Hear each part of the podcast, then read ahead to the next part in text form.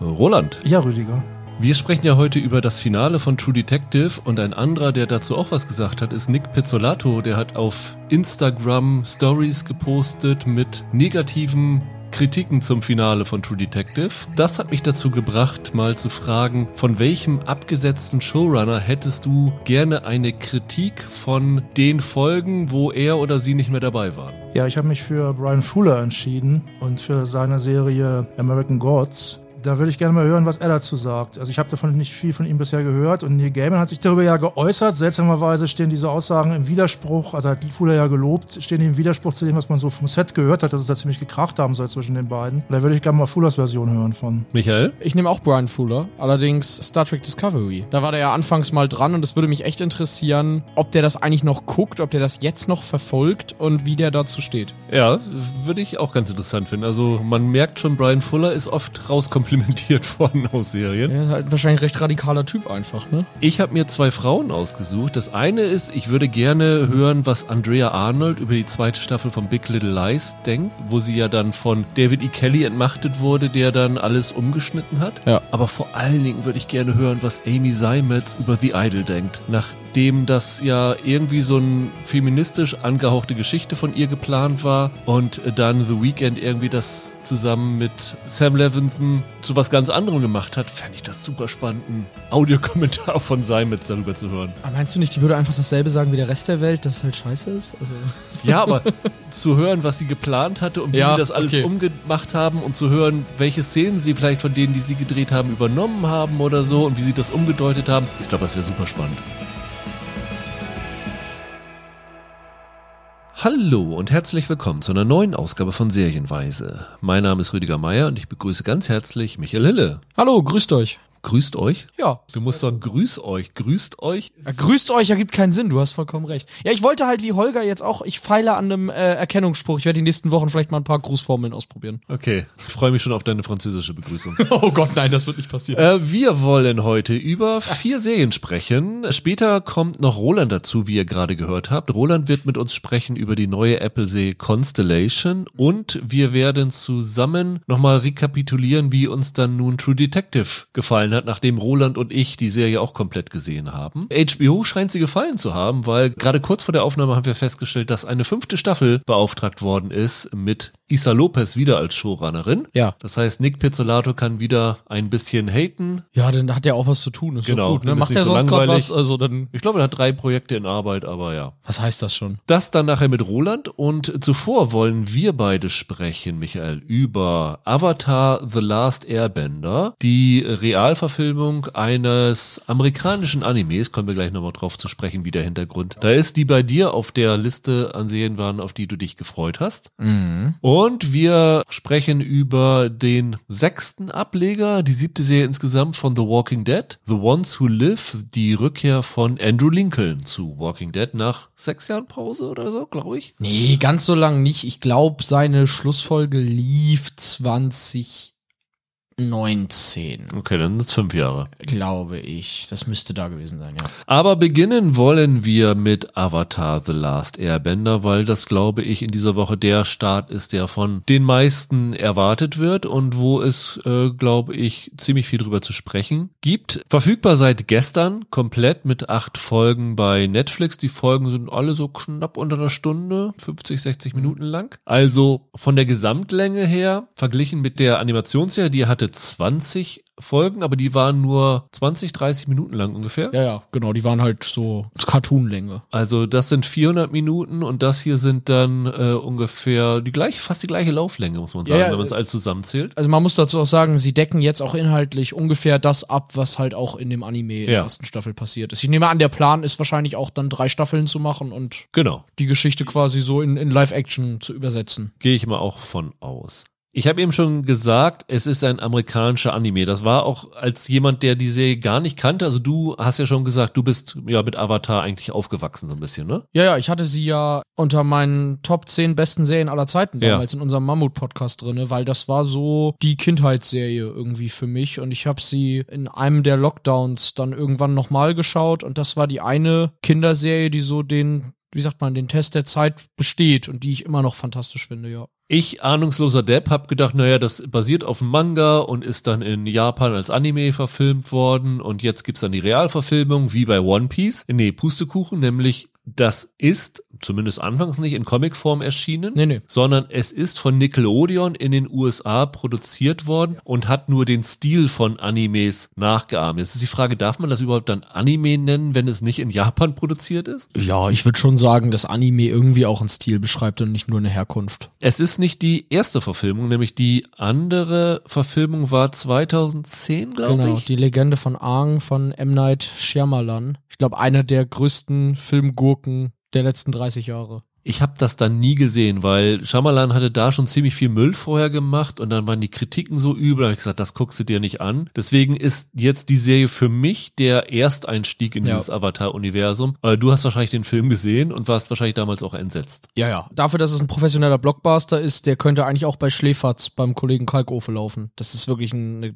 völlige Vollkatastrophe. Kritisiert worden ist damals sehr viel, dass Shyamalan ja vor allen Dingen so Whitewashing mit den Figuren betrieben hat. Also in der Anime-Serie sind es ja asiatische oder indigene Figuren in erster Linie. Und das hat Shyamalan nicht gemacht. Das ist jetzt in dieser Serie tatsächlich anders. Ja, doch, Shyamalan hat es schon gemacht, aber halt nur bei den Bösewichten. Ja, genau, das, Das- war noch schlimmer, Das richtig. war eigentlich das Hauptproblem. Er hätte ja wenigstens konsequent alle Figuren zu Amerikanern machen können, aber er hat nur die Bösen weiter mit Ja. Asiaten besetzt. Das war sehr seltsam. Genau, und hier haben wir einen komplett asiatischen indigenen Cast. Und du hast eben schon gesagt, die Serie erzählt das, was in der ersten Staffel abgelaufen ist. Und von dem, was ich gelesen habe, hält sie sich in großen Teilen sehr eng an dem, was dort erzählt worden ist, macht aber so ein paar Umstellungen, die das Ganze kompatibler machen. Also der größte Unterschied ist, glaube ich, diese Realserie beginnt mit einem Rückblick. Ja. Und dieser Rückblick ist in der Animationsserie erst in Folge drei oder sowas gewesen. Ja, genau, das ist das eine und das andere, da kommen wir später aber noch mehr drauf, baut so ein paar Elemente ein, weil sie tonal ein bisschen andere Wege geht. Also die ist deutlich ernster als die Anime-Serie. Aber man kann sagen, so zu, sagen wir mal, 90 Prozent wird dieselbe Handlung erzählt, ja. Es ist die Geschichte von Ang, gespielt von Gordon Cormier, einem Zwölfjährigen, der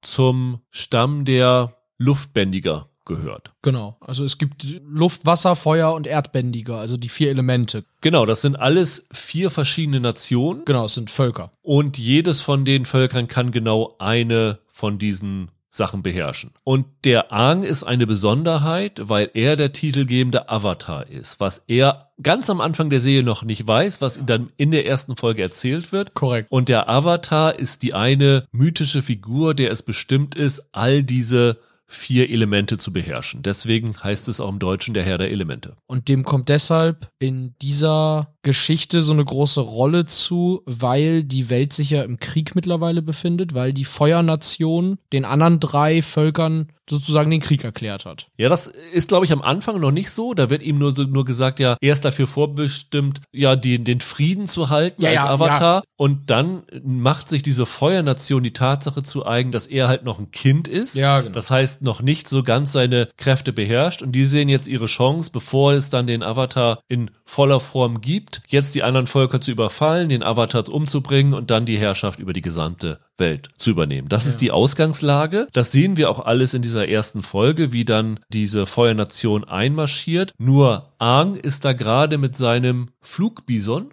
Appa unterwegs und gerät da in einen Sturm. Und dann sehen wir noch in dieser Serie, wie dann halt die Feuernation den Tempel, wo der Aang aufgezogen worden ist und der Mentor von ihm umgebracht wird. Dann gibt es einen Schnitt, 100 Jahre später. Und dann erfahren wir, dass der Aang die ganze Zeit im Eis eingefroren war. Ja, genau. Für den Rest der Welt sieht es so aus, als wenn der halt verschwunden Genau, wäre und genau. sie im Stich gelassen hat. Und dort wird er entdeckt von Katara, einer 14-Jährigen, die gespielt wird von Kiawen Tio, einer aus der First Nation von den Mohawks. Und Soccer, gespielt von Ian Ausley. Das ist ihr Bruder. Das ist ihr Bruder in der Serie. Der gehört wohl zu den Cherokees, also der Darsteller. Aha. Und die beiden befreien ihn eigentlich nicht. Die sind nur zufällig da, wie er dann da rauskommt. Und dann ist er natürlich schockiert, dass es 100 Jahre später ist. Und als er erfährt, was alles so in der Welt passiert ist und gibt sich die Schuld daran, dass das alles so passiert ist. Und ja, will jetzt versuchen, dann das Gleichgewicht wiederherzustellen zwischen den Völkern. Ist aber natürlich noch nicht völlig ausgebildet. Und die erste Staffel ist dann eigentlich der Versuch von dem Trio, also die beiden, die ihn gefunden haben und Aang, zu den Wasserbändigern im Norden zu kommen, weil er ist bei den Wasserbändigern im Süden und im Norden sind halt noch diejenigen, die dann das ausbilden besser können. Also muss auch dazu sagen, die Katara ist selber auch eine Wasserbändigerin, die ihre Fähigkeiten aber auch noch nicht so richtig beherrscht. Die will genauso ausgebildet werden, ja. Und der Versuch ist sozusagen, dass Aang jetzt all diese Kräfte lernt und beherrscht, damit er dann auch diese Feuernation in die Schranken weisen kann. In dem Anime war das auch damals schon so, dass ja die Folgen immer eingeleitet werden mit so einem Buch, das sich öffnet, wo dann eben steht Buch 1, das war dann Staffel 1, Kapitel so und so. Also Kapitel 18 war dann Folge 18. Und jede Staffel ist einem Element zugewiesen. Also Luftbändigen kann der Aang ja nun schon, sozusagen. Er ist ja Luftbändiger. Die erste Staffel ist dann die Wasserstaffel, dann kommt die Erdstaffel und die letzte ist die Feuerstaffel, genau. Hier verfilmen sie im Großteil das, was in der Wasserstaffel passiert ist. Und die Folgen in dem Anime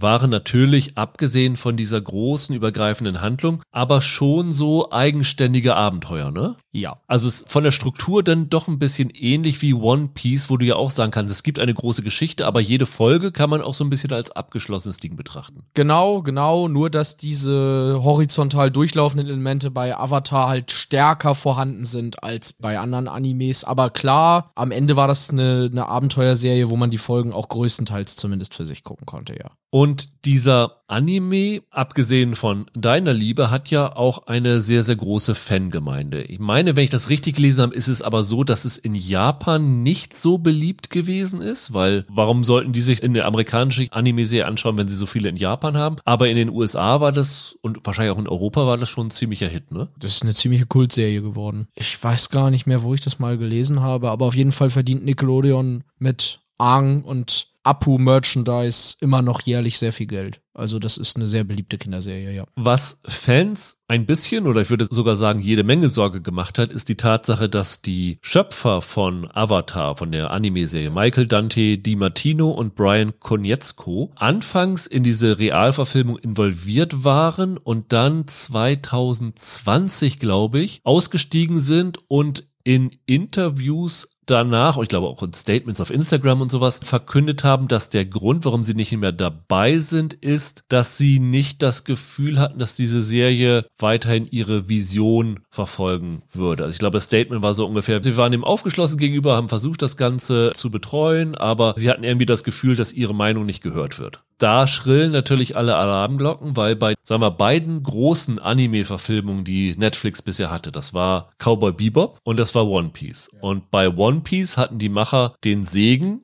vom Schöpfer des Animes. Bei Cowboy Bebop ist der nicht eingebunden gewesen. Und Cowboy Bebop war ja dann bei Fans ganz, ganz mies angekommen. One Piece ist universell gut angekommen. Und jetzt war natürlich hier die Sorge, dass die Tatsache, dass die beiden Schöpfer der Serie nicht mehr dabei sind, dazu führt, dass diese Serie die Ideale des Animes verraten würde. Das war so ein bisschen die Sorge in den letzten ein, zwei Jahren, kann man sagen. Dann kam noch dazu, dass der Ian Ousley in dem Interview gesagt hat, dass die Soccer-Figur nicht mehr so sexistisch sei wie im Ja, ja. Anime, wo ich nichts zu sagen kann, weil ich den Anime nicht kenne. Aber da gab es dann nochmal wieder einen Shitstorm, weil das sei ja die Essenz dieser Serie, dass der sich so ändern würde. Das war auch ein ziemlich bizarres Interview. Da sage ich nachher, glaube ich, mehr zu. Das möchte ich jetzt nicht zwischen Tür und Angel machen. Aber vielleicht kann man erstmal grundsätzlich sagen, ich finde diese Angst, die die Fans hatten, zu Großteilen durchaus berechtigt, weil ich nicht glaube, dass man mit dieser Serie sich wirklich einen Gefallen tut. Das sage ich deshalb, weil ich glaube, dass es als Adaption nicht so gut funktioniert wie One Piece sondern bei den meisten Fans eher die Reaktion auslösen wird, da gucke ich lieber das Original nochmal. Und ich glaube nicht, dass es dieser Serie gelingen wird, eine richtig große neue Fangemeinde ranzuziehen, weil das war ja das, was dann am Ende Cowboy Bebop auch nicht geschafft hat, sonst wäre es weitergegangen. Und das war das, was One Piece hingegen sehr wohl gelungen ist, eben auch Leute dafür zu begeistern, wie mich damals, die mit dem Anime gar nichts anfangen können oder gar keine Berührungspunkte haben. Ich sehe nicht, dass Avatar das schaffen wird. Weiß ich nicht. Ich fand's nicht so schlecht. Ich fand aber damals auch Cowboy Bebop nicht so schlecht, von daher bin ich da vielleicht nicht die Autorität für. Ich glaube, das Problem ist so vielleicht, dass es so ein bisschen wie eine Kinderserie rüberkommt. Auch wenn du vorhin gesagt hast, sie ist ernster als der Anime, aber anders als One Piece, die ja auch kindliche Protagonisten hatte, finde ich die Serie doch noch ein bisschen kindlicher. Ich weiß nicht. Siehst du das anders?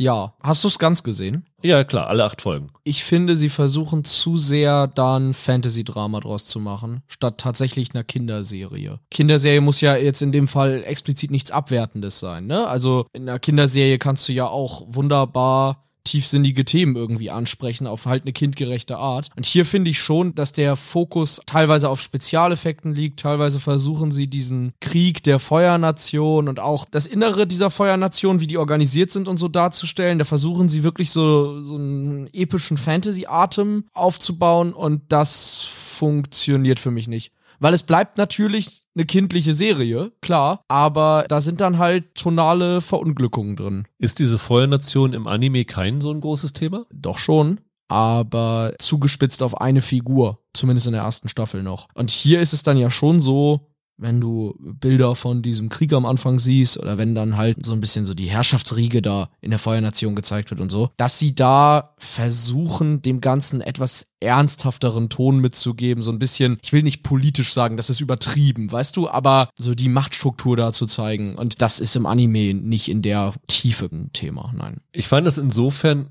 interessant. Also der, ich nenne ihn mal Oberbösewicht, ist ja der Feuerlord Osei, wird Ja. gespielt von Daniel D. Kim, der einen Sohn und eine Tochter hat. Und der Sohn ist in Ungnade gefallen bei ihm und wird ausgeschickt, dass er den Avatar finden soll. Das ist eigentlich eine Mission, die als auswegslos gilt, weil der Avatar ist ja verschwunden. Also es ist eigentlich nur ein Vorwand, um den wegzukriegen, weil der Vater genug von ihm hat. Und dann hat er noch eine Schwester, die wiederum sehr diabolisch ist und sehr nach ihrem Vater kommt, aber ihrerseits wieder nicht so richtig akzeptiert ist und von dem Vater immer weiter traktiert wird. Und ich hatte so ein bisschen das Gefühl, dass diese Figur von dem Sohn, Prinz Zuko, wird gespielt von Dallas Liu, so ein bisschen eine Spiegelbildversion von dem Aang sein Ja, soll. Das ist auch so. Und das fand ich eigentlich als Einsatz nicht uninteressant. Das ist auch so. Ohne jetzt groß was zu spoilern, aber die Charakterentwicklung von Zuko ist eines der Dinge, die am Originalanime immer am stärksten gelobt werden. Der macht eine Riesenentwicklung durch im Verlauf dieser Serie und ist dementsprechend auch so ein Fan-Favorit. Auch da, es ist in dieser Netflix-Adaption eine sehr komische Entscheidung, wie viel sie schon über den verraten und wie viel sie auch schon über den Iro verraten. Das ist der äh, Bruder von dem Feuerlord und das ist so ein bisschen derjenige, der als Mentor von dem Prinz mit auf seine Reise gegangen ist. Genau. Also man erfährt hier schon sehr viel über die charakterlichen Hintergründe. Das ist nicht unbedingt die beste Entscheidung. Der Anime ist da subtiler, weil die Wandlungen, die da noch anstehen und die in der ersten Staffel so ein bisschen anfangen, sozusagen sich mehr aus ihrem Handeln ergeben und nicht aus Kram, den uns die Serie von außen schon erzählt. Da waren so Sachen, die haben mich gestört, aber die stören einen natürlich mehr, wenn man das Original auch kennt und wenn man das hier als Adaption halt guckt. Aber mein eigentlicher Punkt ist, ich habe das Gefühl, es gibt so eine Missbalance hier zwischen, wir wollen schon eine Fantasy-Serie, also eine richtige, so ein richtiges Fantasy-Drama erzählen, aber gleichzeitig haben wir hier halt auch Kinder, die in albernen Kostümen rumlaufen. Und das ging für mich nicht auf. Da ist eine Dissonanz. Bei den Kostümen meinst du, weil das irgendwie für dich nach Karneval ausgesehen hat? Es sah nach doofem Cosplay aus, ja. Das beißt sich dann mit den Szenen, die einen ernsten Ton anzuschlagen versuchen. Naja, aber wenn sie irgendwie andere Outfits gewählt hätten, wären alle Fans auf die Barrikaden gegangen, ja, oder nicht? genau. Aber das ist das Problem. Das Schwierige an dieser Serie ist, sie ist als Adaption gleichzeitig zu nah dran am Original und in anderen essentiellen Stellen viel zu weit weg. Das klingt jetzt vielleicht so, als wenn ich nicht weiß, was ich will, aber das Problem ist, du hast bei, zum Beispiel bei Cowboy Bebop, habe ich dir ja damals auch schon gesagt. Das wird für Fans nicht funktionieren, weil das so eins zu eins das Ding einfach nur nochmal abfilmt, dass ich überhaupt keinen Grund habe, mir das anzugucken. Da kann ich halt auch gleich den Anime nochmal gucken. Aber hat One Piece das nicht auch gemacht? Nein, nein, nein, nein. One Piece hat aus, weiß ich nicht, wie vielen Hunderten von Folgen es da gibt, sich ein paar Elemente rausgepickt und die in eine neue Staffel gepackt. Das war keine eins zu eins Adaption von bestehenden Anime-Folgen. Ja, aber das, was sie gezeigt haben, ist doch auch so in den Anime-Folgen passiert, oder? Also sie haben sich halt nur aus mehr Folgen bedienen können. Ma mag sein, aber Cowboy Bebop hat eins zu eins Geschichten nochmal so erzählt. Und One Piece hat sich halt diese Charaktere genommen, Situationen genommen und daraus dann aber eine eigene Staffel gemacht. So, mit,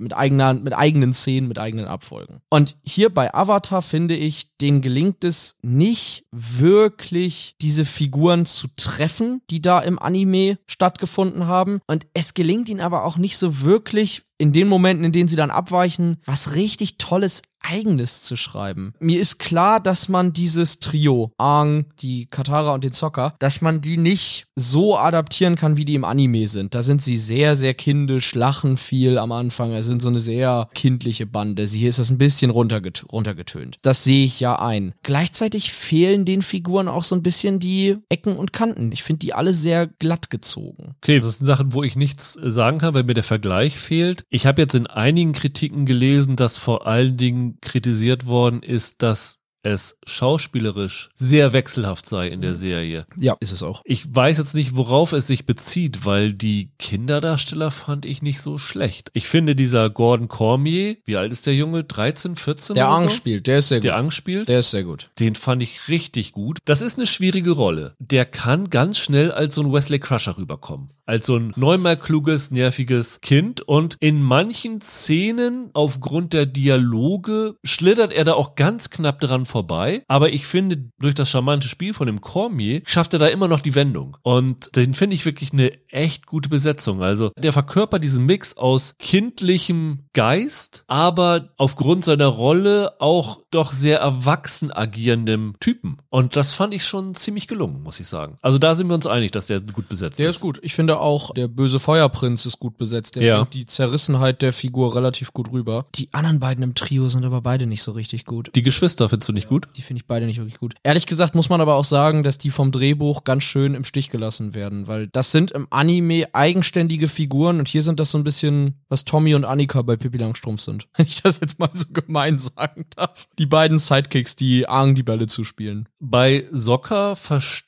ich diese Argumentation noch, weil der wirklich wie so ein Anhängsel mitläuft und eigentlich nur dazu da ist, dass sich alle Frauen, auf die sie da treffen, in ihn verknallen. Bei der Katara stimme ich damit nicht so ganz überein, weil die doch schon einen eigenständigen Behandlungsbogen bekommt und auch in den Action-Szenen äh, mit eingreifen darf und da auch essentiell Sachen machen darf. Ja, aber ist ihr Handlungsbogen so richtig dolle? Eigentlich ja nicht so wirklich, oder? Ich fand auch die Darstellerin, ich habe ihren Namen leider gerade nicht. Kia Ventio. Kann man jetzt natürlich nicht wissen, inwiefern da auch die Regie schuld ist. Ich bin ja bei Jugenddarstellern, ist man ja immer ein bisschen vorsichtig damit. Aber so richtig, richtig gut gespielt hat die das für mich jetzt auch nicht. Wie gesagt, ist nicht unbedingt ein Vorwurf an sie. Vielleicht ist sie da falsch eingesetzt oder so. Ich habe es vorhin ja angedeutet. Soll ich mal kurz was zu dieser Sexismusdebatte da um Soccer sagen? Ja, mach mal. Ich fand das im Interview von den Darstellern ziemlich dusselig formuliert. Ja, klar. Das ist schon sexistisch, was Soccer im Anime sagt. Ich verstehe schon, was die meinen. Ich finde allerdings den Ansatz tatsächlich merkwürdig. Die haben dann ja in dem Interview auch sowas gesagt wie, da sind irgendwie Elemente im Anime, die problematisch sind oder irgendwie so. Weiß ich nicht so wirklich. Die ganze Entwicklung von Soccer ist ja, dass der seine Schwester nicht ernst nimmt, weil sie halt ein Mädel ist. Und weil er halt so aufgewachsen ist, die Männer sind die Krieger und die Frauen bleiben zu Hause und machen's Essen. Jetzt mal überspitzt gesagt. So. Und über den Zeitraum dieser Reise lernt er ja seine Schwester immer mehr zu schätzen und sieht immer mehr ein, die hat A richtig was drauf und B, vielleicht sind meine Ansichten gegenüber Mädchen auch nicht unbedingt die besten, sondern mit Vorurteilen behaftet. Und dazu sagen, der Anime sei problematisch, ist halt so ein bisschen so, als wenn du sagst, der verherrlicht Krieg, weil da ja die Bösen von der Feuernation drinne sind. Das ergibt nicht wirklich Sinn. Soccer ist im Anime ein Volltrottel, so wie er mit seiner Schwester umgeht. Und man merkt dann über die Folgen eben, der hat die schon lieb und das bricht dann auch relativ schnell ja auf. Also man merkt ja relativ schnell, okay, der wird irgendwann da zur Vernunft kommen, der wird irgendwann einsehen, dass er falsch liegt. Also genau wie hier in der Realserie. Nee, das ist halt das Konfuse. Hier in der Realserie haben sie das ja tatsächlich runtergetönt. Seine Bemerkungen sind Ja, aber als Volltrottel kommt er immer noch rüber. Als Volltrottel kommt er immer noch rüber. Aber er ist im Anime, blöd gesagt, ein liebenswerter Volltrottel, dem man ja so ein bisschen wünscht, dass er endlich mal einsieht, was für bekloppte Ansichten er da hat. Und hier ist er ein Dufus, der seine Schwester halt nicht so leiden kann. Also ich fand ihn hier tatsächlich, und das habe ich jetzt zumindest von so ein paar Fans auch schon gelesen, unsympathischer als im Original. Und das ist für mich dann ein Problem. Also ich fand ihn nicht unsympathisch, muss ich sagen. Vielleicht ist da die Tatsache, dass ich dieses Original nicht kenne, dann ein Segen, sagen wir mal so, weil man vergleicht halt einfach nicht damit. Und ich habe, während ich die Serie geschaut habe, oft gedacht, ach Mensch, der ist ja eigentlich ganz nett und wenn da so sich die Mädels in ihn verliebt haben, ich gedacht, auch, ich finde es ja nicht schlecht, wenn der jetzt irgendwie da sein Glück findet mit denen, weil er macht dann ja auch im Verlauf dieser ersten Staffel schon so diese Entwicklung durch, dass er dann wirklich seine Schwester zu äh, schätzen weiß. Ja, ja. macht und, er im Anime auch so. in Staffel 1 schon. Und von daher fand ich das okay. Also die ganzen Kritikpunkte, die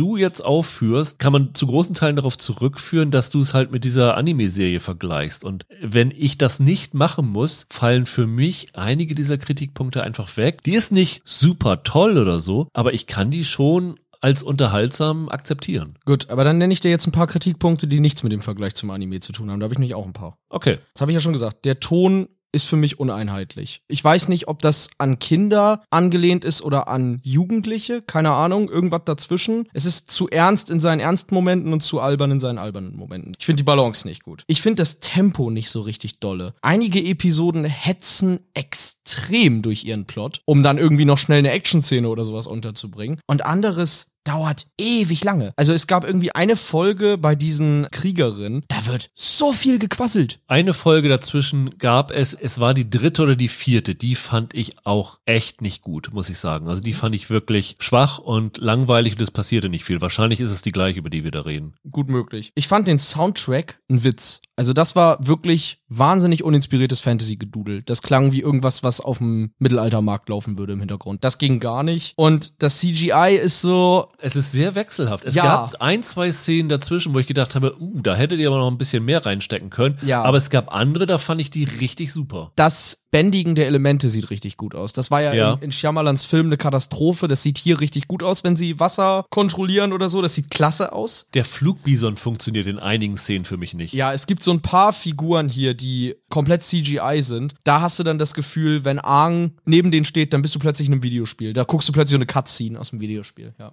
Ich finde auch die Szenen, wenn du in der Totalen den Flugbison fliegen siehst, wirkt es irgendwie sehr komisch. Der hat natürlich auch, sagen wir mal so, keine graziöse Bewegung und vielleicht wirkt es deswegen auch ein bisschen komisch, aber da habe ich gedacht, okay, das ist jetzt nicht gerade so ideal. Wenn man ihn im Close-Up hatte und sie oben drauf sitzen äh, und du nicht so viel Hintergrund hattest, ging es für mich besser, als wenn man Upper komplett sieht. Ja, ja, genau. Also, das ist sehr wechselhaft. Das müsste eigentlich besser aussehen. Insgesamt, ich glaube, das Hauptproblem wird hier sein, ich sehe nicht wirklich, dass das eine neue Zuschauerschaft richtig begeistert, dass die da irgendwie glühende Fans finden, wie das ja bei One Piece tatsächlich funktioniert hat. Weil da finde ich One Piece zackiger, temporeicher, mehr auf den Punkt geschrieben und gefühlt hatte One Piece ein bisschen mehr Spaß an sich selbst. Also sowas wie die Clown-Folge oder so. Die hat gefühlt diesen Eskapismus mehr zelebriert als Avatar. Weil ich, wie gesagt, nicht weiß, ob Avatar so richtig weiß, was seine Zielgruppe ist bei Netflix. Deswegen, ich glaube, es wird halt keine große Begeisterung bei neuen Fans auslösen. Und irgendwie alte Fans werden sich halt denken, da kann ich halt auch den Anime dann nochmal schauen. Dafür ist es zu wenig neu. Ich glaube, das Problem wird hier sein, dass One Piece eine Serie war, wo du auch als 30-Jähriger reingucken konntest Ja. und Spaß haben konntest. Und ich habe nun mal ein kindliches Gemüt, deswegen hat mir das vielleicht äh, gefallen. Aber Avatar ist, glaube ich, eine Serie, an der vor allen Dingen so 14-Jährige Spaß haben können und deswegen die Zielgruppe, die das anspricht, kleiner ist und vielleicht auch zu gering ist, um dann später noch weitere Staffeln davon zu machen. Es war jetzt nicht mega teuer, also es war nicht günstig. 120 Millionen hat das Ding gekostet, also 15 Millionen pro Folge. Ich meine, One Piece war noch teurer gewesen. Finde ich krass, aber okay. Muss sagen, Netflix-Serien sind einfach, einfach teurer, aber äh, verglichen mit äh, sowas wie Red Notice ist es natürlich immer noch ein Schnäppchen gewesen. Äh, es wird schwierig sein, aber ich hab's gerne geguckt und ja, ich weiß nicht, ob es mich jetzt dazu bringt, nochmal in die Anime-Serie reinzuschauen, die ja, ich weiß nicht, ob du es auch mal gemacht hast, ein Riesenerfolg auch noch bei Netflix ist. Die Netflix hat ja irgendwann letztes Jahr die Abrufzahlen, also wie viele Stunden von allen Sachen, die auf dem Service waren, von, ich glaube, Januar bis Juni 2023 veröffentlicht. Und alle drei Avatar-Staffeln waren, meine ich, in den Top 40 der Ja. meistgesehenen Staffeln und weltweit häufiger gesehen als alle Staffeln Big Bang Theory. Und das hat mich echt überrascht, weil Big Bang Theory gilt ja so als der Streaming-Mega-Dauerläufer und von der Lauflänge her 20 Folgen a 20 Minuten oder 23 a 20 Minuten gibt sich das auch nicht. Das heißt, Avatar ist weltweit wirklich als Anime populärer als eine der populärsten Sitcoms überhaupt. Das fand ich sehr erstaunlich. Das ist am Ende das Problem bei einer Adaption, die, wie du richtig sagst, halt nur ganz okay ist. Weil ich kann jetzt hier im Podcast nicht wirklich sagen, ich empfehle euch diese Neuauflage, sondern ich muss halt sagen, guckt halt lieber dann den Anime, weil der einfach besser ist. Wenn du eine Serie remakest und dieselbe Geschichte erzählst und halt nicht wie bei One Piece quasi aus einem 600 Folgen Sammelsurium dir so ein Best-of rauspickst mit einem etwas eigenen Twist, dann kann ich hier jetzt nicht wirklich sagen, schaut mal in das neue Avatar, sondern dann sage ich halt, schaut lieber gleich das Original, es ist ehrlich gesagt besser. Ja, vielleicht gucke ich auch noch mal rein, um den Vergleich zu haben zu dieser Serie. Ohne diesen Hintergrund fand ich sie wirklich unterhaltsam. Also ich finde, die kann man gut weggucken. Also ich würde nicht sagen, dass ich mich vielleicht abgesehen von der einen Folge gelangweilt habe oder so. Ich hatte da meinen kindlichen Spaß daran. Ich finde die Grundgeschichte interessant. Sie ist in großen Teilen gut umgesetzt. Das Worldbuilding, wie findest du das umgesetzt? Ich fand es ein bisschen komisch, dass ich meine, in der ersten Folge der Vorspann, also das Intro genutzt worden ist, um so Galadriel-mäßig nochmal alles zu erklären, was in dieser Welt Ja. passierte. Der Anime macht das ja auch. Das ist ja bei Animes so ein Stilding, ne? Also One Piece fängt ja auch immer im Intro an mit der Pirat hat da seinen Schatz versteckt und so. Ich fand's ein bisschen unglücklich, weil sie sich hier ja mehr Zeit nehmen am Anfang, um die Welt einzuführen und eigentlich musst du das dann nicht auf diese Art Ja. verklausulieren. Ja, ist ein bisschen seltsame Entscheidung. Fand ich auch ein bisschen komisch, aber ansonsten war das durchaus eine Welt, wo ich gerne Zeit drinne verbracht habe. Klar, man kann natürlich sagen, das Gerüst, das von der Anime-Serie stammt, ist so gut, dass sie da einfach drauf aufbauen konnten. Als Erstkontakt fand ich es durchaus in Ordnung. Und ja, ich kann aber schon verstehen, dass du sagst, ja, warum muss ich das gucken? Ich guck, kann mir auch die Anime-Serie angucken. Andererseits weiß ich auch nicht, ob man nicht das auch bei One Piece hätte sagen können. Ich glaube nicht. Also, wie gesagt, hier ist es mehr wie bei Cowboy Bebop und bei One Piece sehe ich es ein bisschen anders. Na gut, Michael, dann lass uns noch mal kurz sprechen über The Walking Dead, That the Ones Who Live. Ist jetzt bei Magenta TV gestartet. Wir haben hier nicht alle Folgen sehen können. Wir haben vorab drei Folgen bekommen. Das ist also das, worüber wir hier sprechen können. Und auch da haben wir eine Diskrepanz, was den Wissensvorsprung angeht. Du hast bis jetzt jede Folge gesehen, die im Walking Dead Universum irgendwo mal äh, veröffentlicht worden ist. Ja, ist meine ganz persönliche Leidensgeschichte. Ich habe ein bisschen in die erste Staffel reingeschaut, fand's nicht so mein Ding, hab dann eigentlich, glaube ich, in jedes Spin-off am Anfang mal reingeschaut, war nicht so mein Ding Du lernst es einfach nicht. und willst du lern's jetzt einfach sagen. nicht und hab gedacht, jetzt schaue ich hier auch mal rein, weil das ist ja von allen Spin-offs, die nach dem Ende der Serie entstanden sind, die Serie, auf die vermutlich alle die größten Hoffnungen gesetzt haben, weil es die Rückkehr von Andrew Lincoln ist, der dann ja in der neunten Staffel oder Ja. so ausgestiegen ist. Genau. In den ersten vier, fünf Folgen der neunten Staffel haben sie Rick damals rausgeschrieben mit dem ursprünglichen Plan, drei Filme mit Andrew Lincoln in der Hauptrolle zu machen. Also aus diesen Cliffhanger, den es dann für ihn gab, sollten drei Filme, ursprünglich mal sogar Kinofilme hervorgehen. Ist natürlich alles nicht passiert und jetzt mittlerweile ist es dann dieses Spin-off geworden, ja. Und was ich gleich mal vorausschicken kann, ist, dass ich es sehr, sehr schwierig finde, diese Serie hier zu gucken als jemand, der nicht alles von Walking Dead gesehen hat. Weil das eine Serie ist, die sich für mich ganz klar nur an Hardcore-Fans Ja. wendet. Also das ist völlig beknackt. Wir haben das, glaube ich, bei einer anderen, beim anderen Spin-off schon mal gesagt. Sowohl diese Serie als letztlich auch das Negan und das Daryl Spin-off, die es da jetzt zuletzt gab. Das sind eigentlich alles Sequel-Serien zum Original. Und jetzt bei Rick und Michonne jetzt, bei diesem The Ones Who Live, ist es so beknackt. Ich habe wirklich jedes dieser Spin-offs gesehen. Und ich musste trotzdem einige Sachen nochmal nachgoogeln, weil ich mir nicht mehr ganz erschließen konnte, was passiert ist. Die erste Einblendung in der allerersten Folge ist fünf Jahre nach The Bridge. Und als jemand, der Walking Dead halt nicht verfolgt hat, habe ich gedacht, hä, was ist denn jetzt The Bridge? Ich habe es mir dann irgendwann zurückgegoogelt. Das ist die letzte Folge, in der Rick Rick. Grimes Ja. dabei gewesen ist. Und bei mir fing da schon die Verwirrung an. Nachdem Rick damals in der Hauptserie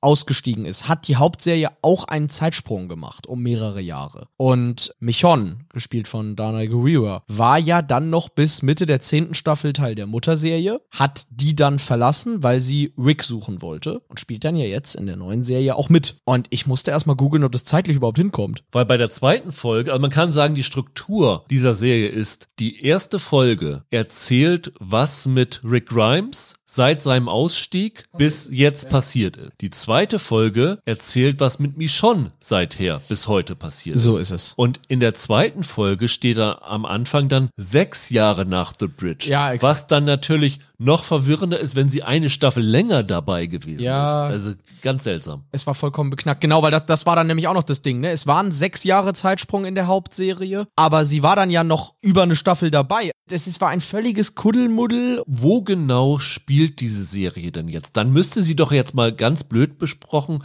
wenn die Serie einen Zeitsprung von fünf Jahren gemacht hat und das jetzt fünf Jahre nach The Bridge spielt, müsste das doch doch zeitgleich zur zehnten oder elften Ja. Staffel spielen. Ja, ja, und also Michonne verlässt die Hauptserie Mitte der zehnten Staffel. Es müsste zeitgleich zur elften Staffel spielen, also zur finalen Staffel. Und das Original Walking Dead endete ja damals auch mit so einer Drei-Minuten-Szene mit Rick und Michonne da in ihrer, in ihrer Hütte da. Von daher, das muss irgendwie parallel zur elften und zeitversetzt nach der elften Staffel spielen. Keine Ahnung, ich bin da mittlerweile raus. Hinzu kommt ja noch, Gott, die Leute, die uns jetzt zuhören und von Walking Dead keine Ahnung haben, entschuldigt, dass das ein bisschen konfus ist, aber das Walking Dead-Universum ist löchriger als mancher Käse. Es ist letztlich so, also Rick ist damals in der Originalserie vom Pferd geplumpst, hatte eine Wunde, dann dachten alle, er wäre gestorben und dann hat ihn aber diese Jadis, gespielt von Pollyanna McIntosh, mit dem Helikopter weggeflogen. Irgendwo hin. Wir wussten nicht wohin. So, und Michonne hat dann später rausgefunden, es gibt Spuren, dass Rick noch lebt und ist ihn mal suchen gegangen.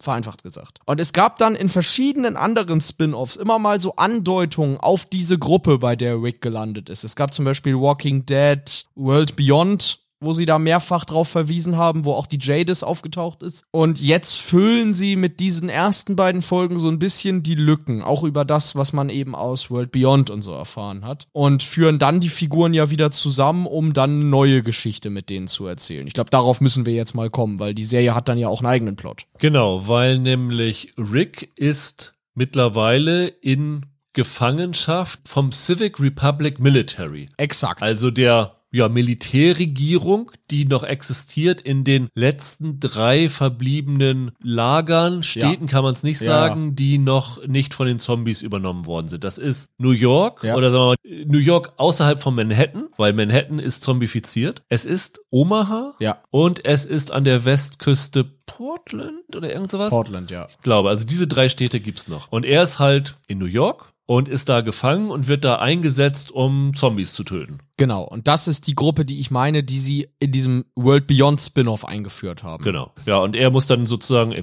auch total bizarr, da werden dann die Zombies mit äh, Wagen angekarrt Ja. und dann äh, laufen die Zombies alle auf eine Wand zu und dann werden sie mit so Stöcken von äh, Rick und anderen dann in den Kopf gehauen und dann Ja. umgebracht und ab und zu muss er noch in den Wald gehen und so. Und er will da unbedingt weg und eine ganz wie ich finde, bizarre Entscheidung ist, dass er halt in dieser ersten Folge fliehen will. Und das macht er halt, während er in den Wald ausgeschickt wird, um da Zombies umzubringen. Und er ist gefesselt am Arm und hackt sich dann den Arm ab, um wegzukommen. Ja, er hat seinen 127 Hours Moment, ja. Kommt dann aber am Ende nicht weg. Und das führt dazu, dass sie für den Rest der Serie viel CGI einsetzen müssen, um Andrew Lincoln den Arm wegzumachen. Wo ich mich gefragt habe, was hat das jetzt für, eine, für einen Sinn, dass er jetzt keinen Arm mehr hat. Fand ich irgendwie sehr bizarr. Und er schreibt in seinem Tagebuch oder so immer noch Briefe an Michonne, also seine große Liebe. Die er halt vermisst, weil er ja von seiner Gruppe getrennt wurde. Er weiß nicht, was mit ihr ist. Genau, er kann sich auch nicht sicher sein, dass sie noch lebt. Nee. Und irgendwann sagt er irgendwie, ich glaube, das ist der letzte Brief, den ich an ihn schreibe und sowas alles. Und wir als Publikum erfahren dann am Ende der ersten Folge, und das muss man glaube ich, sagen. Also das finde ich noch ist okay, was Spoiler angeht, weil es ist, wie gesagt, da die erste Folge seine und die zweite Folge ihre Geschichte erzählt, müssen wir irgendwie erzählen, wie sie zusammenkommen. Er ist dann in einem Helikopter unterwegs, der Helikopter wird abgeschossen und es stellt sich raus, dass diejenige, die ihn abschießt, Michonne ist. So ist es. Und das ist dann die Zusammenkunft der beiden. Und dann wird ab der dritten Folge erzählt, wie es mit den beiden weitergeht und äh, sie sind natürlich dann immer noch auf der Flucht vor dem Militär und äh, gleichzeitig haben sie natürlich auch noch das kleine Problem, dass überall Zombies rumlaufen. Ja, es ist so ein bisschen Prison Break im Zombieland. Wir fanden von den Spin-offs bisher nicht so richtig gut. Und ich bin ja, wie gesagt, meine Meinung könnt ihr komplett vergessen, weil ich kein Walking Dead-Fan bin. Du kannst es eher beurteilen. Ist das hier jetzt besser? Also ich habe jetzt geguckt im Internet, die Kritiken sind hier deutlich positiver als für die anderen Spin-offs. Ja, also ich will nicht sagen, meine Meinung könnt ihr auch komplett knicken, weil ich ja die letzten paar Jahre das meiste von Walking Dead aus beruflichem Zwang geschaut habe. Ich war aber zumindest mal sechs Staffeln lang ein Fan der Originalserie. Also immerhin. Tja, ja und nein zu der Frage, ob es jetzt besser ist als die anderen Spin-offs. Ich finde, es ist das erste Spin-off, das tatsächlich was erzählt. Das sehe ich positiv. Die Negan-Serie und diese Daryl-Serie, letztere war ja auch nur so ein dummer Last of Us-Klon, die waren ja eigentlich komplettes Bankrott. Da hattest du das Gefühl, die wollen nur diese Marke irgendwie am Leben erhalten. Hier funktionieren zwei Sachen gut. Und das ist einmal die Liebesgeschichte zwischen Rick und Michonne. Die wird hier sinnvoll weitergesponnen nach der Originalserie. Und es sind Andrew Lincoln und Danai Gurira, die diese Rollen seit über einem Jahrzehnt spielen und die mittlerweile wie eine zweite Haut tragen. Die haben eine gute Chemie zusammen, die sind beide in diesen Rollen nach wie vor gut. Das hat sich nie geändert über die Jahre. Und den gucke ich dadurch lieber zu als, naja, einigen anderen Gestalten da in den Spin-offs. Was aber leider wieder nicht funktioniert, ist hier vernünftige Action-Szenen, vernünftige Zombie-Szenen und so ein Gefühl von Horror zu entwickeln. Du hast halt wieder das Gefühl, ich glaube, du hast das mal bei einer der anderen Serien gesagt, die Zombies sind eigentlich mehr so ein Klotz am Bein, den man manchmal irgendwie umgehen muss und der so ein bisschen so einen Störfaktor erzeugt. Aber wirklich bedrohlich sind die eigentlich überhaupt nicht. Und menschliche Bösewichte können diese Autoren seit Jahren nicht mehr schreiben. Da ist hier auch komplette Fehlanzeige. Und dadurch funktioniert das als Drama nicht und es funktioniert als Fluchtgeschichte nicht und es funktioniert als Actionserie nicht. Die Gegenspieler sind hier die Pollyanna McIntosh wieder, die, ja. die Jadis oder N, wie sie ja. auch genannt wird, spielt. Fand ich auch nicht nicht besonders gut. Also ich kenne die Figur halt nicht, aber ich mochte die irgendwie nicht. Nee, die war in der, in der Hauptserie schon eher ein Störfaktor damals, als sie eingeführt wurde, ja. Und dann ist äh, Terry O'Quinn aus Lost noch dabei. Der spielt den Major General, dieses Civic Republic Military. Von dem, was wir jetzt gesehen haben, kann ich mir noch nicht erlauben, da ein Urteil drüber zu fällen. Das, er spielt halt, wie Terry Quinn so spielt. Ich fand diese General-Figur ist wie aus so einem Michael Bay-Film rüber kopiert. Der Klischee-Militärtyp halt. Oder wie Ausnahmezustand. Ja, mit Bruce Willis, der, ja, der genau. General. Ja, ja, so, so ein Typ halt, ne? So ein harter Militär-Klischee-Typ.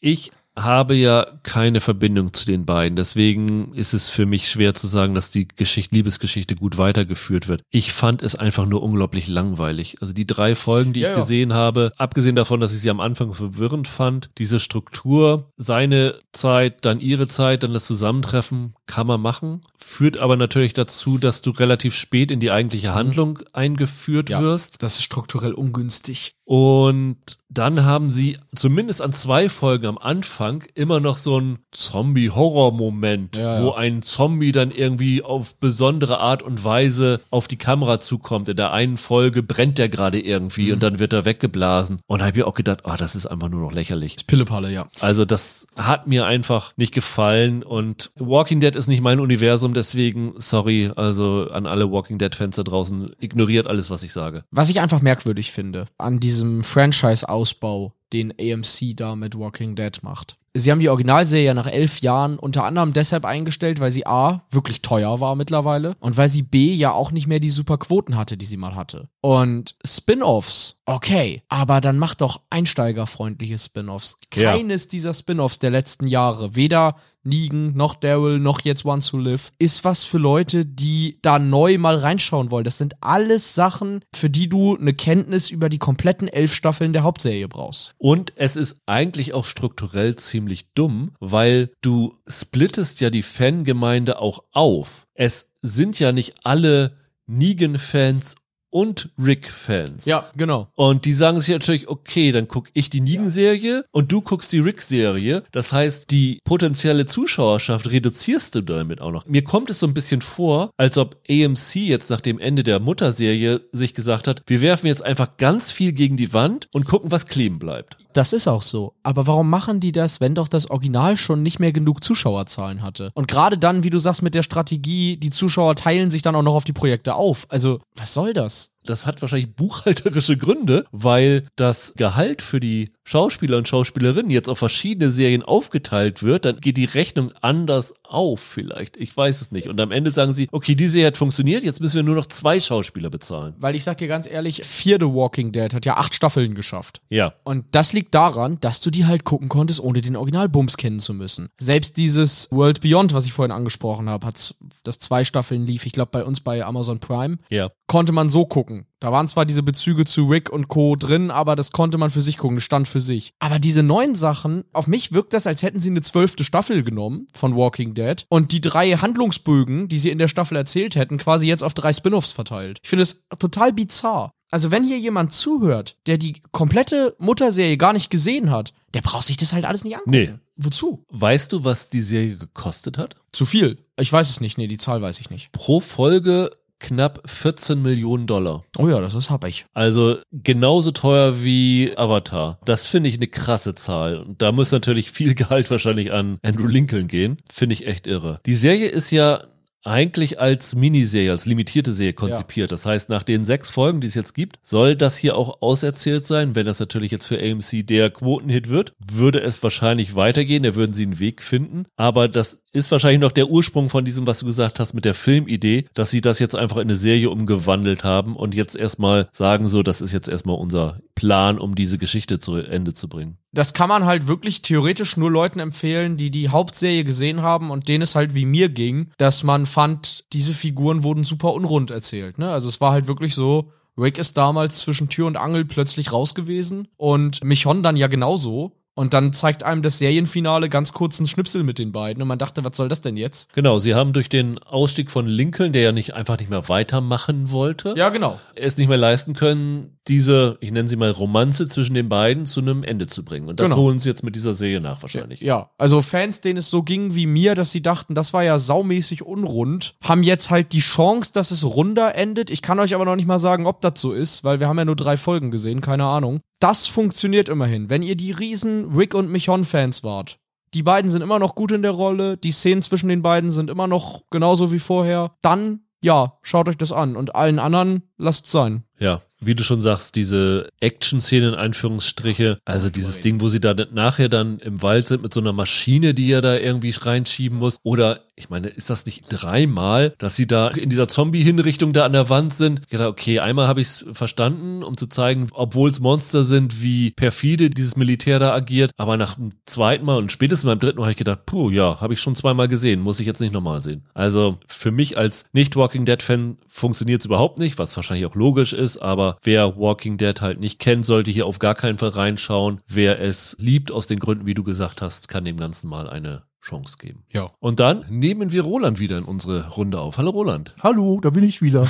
Hi. Ja, und wir sprechen über eine Serie, wo wir ja versprochen haben, dass wir zum Ende nochmal drüber sprechen werden, nämlich das Finale von True Detective. Aber zuvor wollen wir tatsächlich nochmal über eine neue Serie sprechen, die bei Apple Mittwoch mit den ersten drei Folgen gestartet ist, nämlich Constellation und die letzten Folgen dann immer im Wochenrhythmus, wie gewohnt bei Apple TV Plus kommen. Ja, wir haben ja die letzten Jahre festgehalten, dass Apple so ein bisschen die Heimat für Science Fiction geworden ist und da passt natürlich Constellation gut rein, weil, naja, es kommt wie eine Science Fiction Serie daher, es ist aber fast mehr Mystery Psychothriller, oder? Ja, auf jeden Fall. Ja, so ist es. Und ja, wir haben das Glück gehabt, dass wir schon alle acht Folgen sehen konnten. Das heißt, wir wissen alle Wendungen und Auflösungen der Serie, werden das natürlich nicht spoilern, aber es ist ja, glaube ich, immer ganz gut zu wissen bei solchen Serien, ob es sich lohnt, bis zum Ende dran zu bleiben oder ob man dann wirklich frustriert ist, wenn dann die Auflösung kommt. Es ist eine Serie, die zu großen Teilen mit deutschem Geld finanziert worden ist. Ich glaube, wo auch deutsche Produzenten dahinter stecken. Der Showrunner ist Peter Harnes, der, ich glaube, Autor bei McMafia war, die ja ganz gute Kritiken bekommen Der hat hatte. auch die britische Wallander-Serie gemacht mit Kenneth Branagh. Das kann sein. Und war nicht auch hier dieses Jonathan Strange? Ja, genau.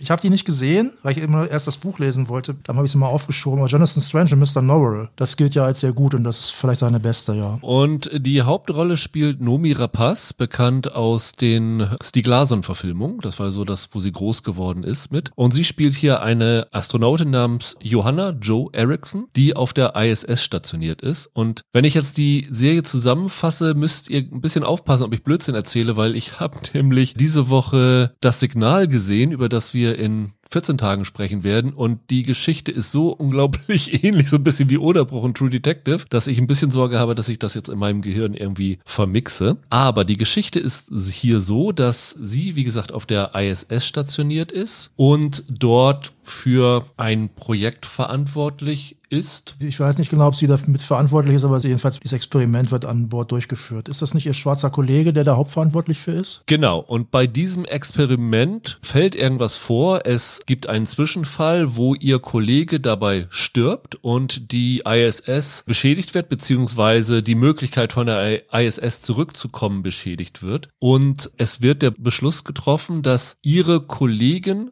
zurückfliegen, weil in der Sojus-Rakete ist dann halt nicht für alle drinnen Platz und sie zurückbleibt und irgendwie versuchen soll, das Ding zu reparieren und dann mit der anderen Rakete zurückzukehren. Ja, genau. Und das finde ich, also muss man sagen, als Ausgangslage, das gelingt ihr. Also sie landet dann unter ziemlichen Anstrengungen. Das passiert nicht in der ersten Folge schon, aber das ist eigentlich die Grundessenz dieser Serie. Wieder auf der Erde und merkt dort aber, dass irgendwas nicht stimmt. Also sie hat Visionen und ihr kommt alles komisch vor. Also ein Beispiel, sie fragt ihren Ehemann, äh, ob sie nicht ein blaues Auto hatten oder ein rotes Auto und jetzt ist es blau oder andersrum. Und ganz komisch ist auch, dass ihre Tochter, die zweisprachig aufgewachsen ist, also weil sie Schwedin ist und ihr Ehemann, der übrigens von James Darcy gespielt wird, aus äh, Agent Carter, der ist Engländer. Sie leben in Köln zusammen. Ne? Genau, sie leben in Köln, weil da die ESA stationiert ist. Und die Tochter kann auf einmal kein Schwedisch mehr verstehen und reden. Und solche Dinge kommen immer mehr auf und alle denken, sie hat irgendwie einen geistigen Zusammenbruch, weil sie ohnehin ein bisschen labil gewesen ist. Und dann ist halt wirklich die Frage für uns als Publikum, ist sie eine zuverlässige Erzählerin? Ist sie einfach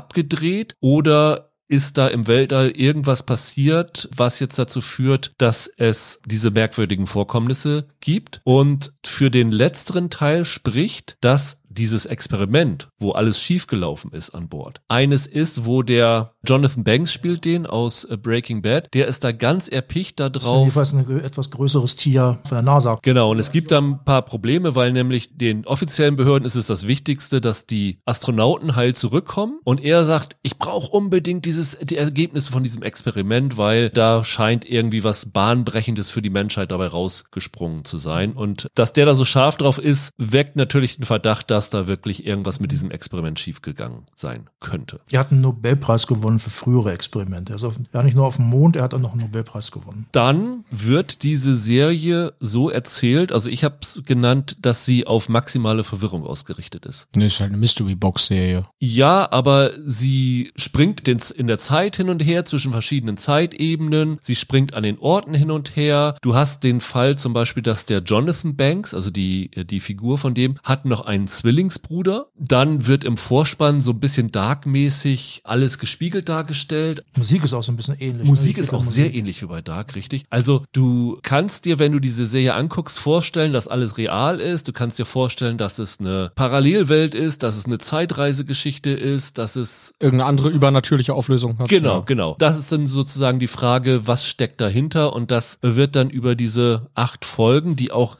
relativ lang sind, also alle so eine Stunde ungefähr, nach nach und nach ja, aufgedröselt. Wie hat's euch gefallen? Also Roland, fang du mal an. Ich sag's mal so. In der Serie erklärt Jonathan Banks irgendwann in sehr, sehr starker Vereinfachung, meine ich, die Heisenbergsche Unschärferelation. Ja. Glaube ich, ist das. Und er beschreibt sie dort, ich meine, es ist zu einfach erklärt, er beschreibt sie dort so, stell dir ein Teilchen vor, das Teilchen ist weder schwarz noch weiß, bis es von jemandem betrachtet wird. Dann entscheidet sich quasi das Teilchen, was es ist. Ich behaupte jetzt mal Folgendes. Diese Serie hat nach zwei Folgen gemerkt, am Ende der zweiten Folge, dass ich sie betrachte und hat sich sich dafür entschieden, sehr, sehr langweilig zu sein. Also ich war nicht sehr angetan. Ich fand die ersten zwei Folgen tatsächlich spannend. Es kommt dann nach in den nächsten Folgen immer noch mal wieder kurz Spannung auf. Aber ich muss echt sagen, mein lieber Mann, ich habe mich da echt durchgearbeitet. Jonathan Banks muss sich ja mit Heisenberg auskennen, ne? Ja, richtig, mit Heisenberg. oh genau, richtig. Stimmt, stimmt. Michael, wie hat's dir gefallen? Ich habe deinen Witz noch nicht verdaut. Ich nehme eine etwas konträre Position ein. Ich fand's ziemlich fantastisch. Wenn es da nicht noch eine andere Serie gäbe, über die wir erst in einer der nächsten Folgen sprechen, dann wäre das bisher mein Highlight dieses Jahr. Ich fand's sauspannend. Also die ersten beiden Folgen, das, die hast du ja jetzt auch noch positiv beschrieben, Roland. Die fand ich spektakulär und wirklich mitreißend. Und dann, klar, dann hat das ja ein Shift. Also die ködert dich quasi die ersten zwei Folgen mit noch mehr mit Science Fiction und, und Weltraumgedöns. Und danach wird es dann ja wirklich mehr so ein Mystery, Drama, Thriller, whatever. Aber ich bin da richtig drin versunken. Ich hatte ganz großen Spaß mit Naomi Wappas, die sensationell ist in der Rolle. Der da zu folgen, wie sie halt buchstäblich einen Verstand verliert und versucht rauszufinden, was los ist. Ich finde das Ensemble klasse. Ich finde die Dialoge teilweise unglaublich clever. Ein paar Sachen habe ich mir zweimal angehört. Also ich bin wirklich begeistert. Okay. So, Rüdiger, und du stehst jetzt dazwischen? Muss ich jetzt den Ausschlag geben, ob wir sie schlecht oder gut finden? Ja, genau. Du entscheidest jetzt, wer 2-1 in Ich will noch kurz sagen, dass ich die Rapaz auch, auch schon gut fand. Okay. Ich bin mehr im Camp von Roland. Ich habe mich da auch ziemlich durchgequält. Ne, durchgequält ist ein bisschen übertrieben. Also mir ging's auch wie euch. Ich fand den Anfang auch super spannend. Also mit einer gut aufgebauten Mystery, die ziemlich viele Rätsel aufstellt, kriegst du mich eigentlich immer. Da bin ich erstmal grundsätzlich neugierig und will da einfach wissen, was dahinter steckt. Und das ist so ein Fall, die Serie ist extrem gut gemacht. Insofern, dass, dass ich mich zwischendurch wirklich gelangweilt habe, aber nicht das Gefühl hatte, so, ich will jetzt nur zum Ende springen, um rauszufinden, was dahinter steckt, sondern ich habe gedacht, irgendwie hat sie mich dann doch gehabt, dass ich sie durchgucken will, also regulär durchgucken will. Das ist natürlich auch schon mal ein Kompliment für die Serie, dass sie mein Interesse dann doch so weit hochgehalten hat. Ich habe mich dann am Ende vielleicht ein bisschen drüber geärgert, weil ich gedacht habe, oh, die Zeit, hat sich das jetzt wirklich gelohnt? Die ist professionell gemacht, die hat wirklich gute, interessante Ansätze, aber mich hat sie dann in der Mitte ein bisschen verloren, weil, wie ich schon gesagt habe, das für mich so wirkte, als ob sie maximale Verwirrung stiften will, als ob sie mich immer wieder bewusst in die Irre führen will mit Andeutungen zu diesem oder jenem, was ja auch legitim ist, aber das hat mich irgendwann hier ziemlich abgenervt und ich muss dann auch sagen, dass die Auflösung mich dann auch ein bisschen enttäuscht hinterlassen hat. Die Auflösung ist für mich gar keine richtige.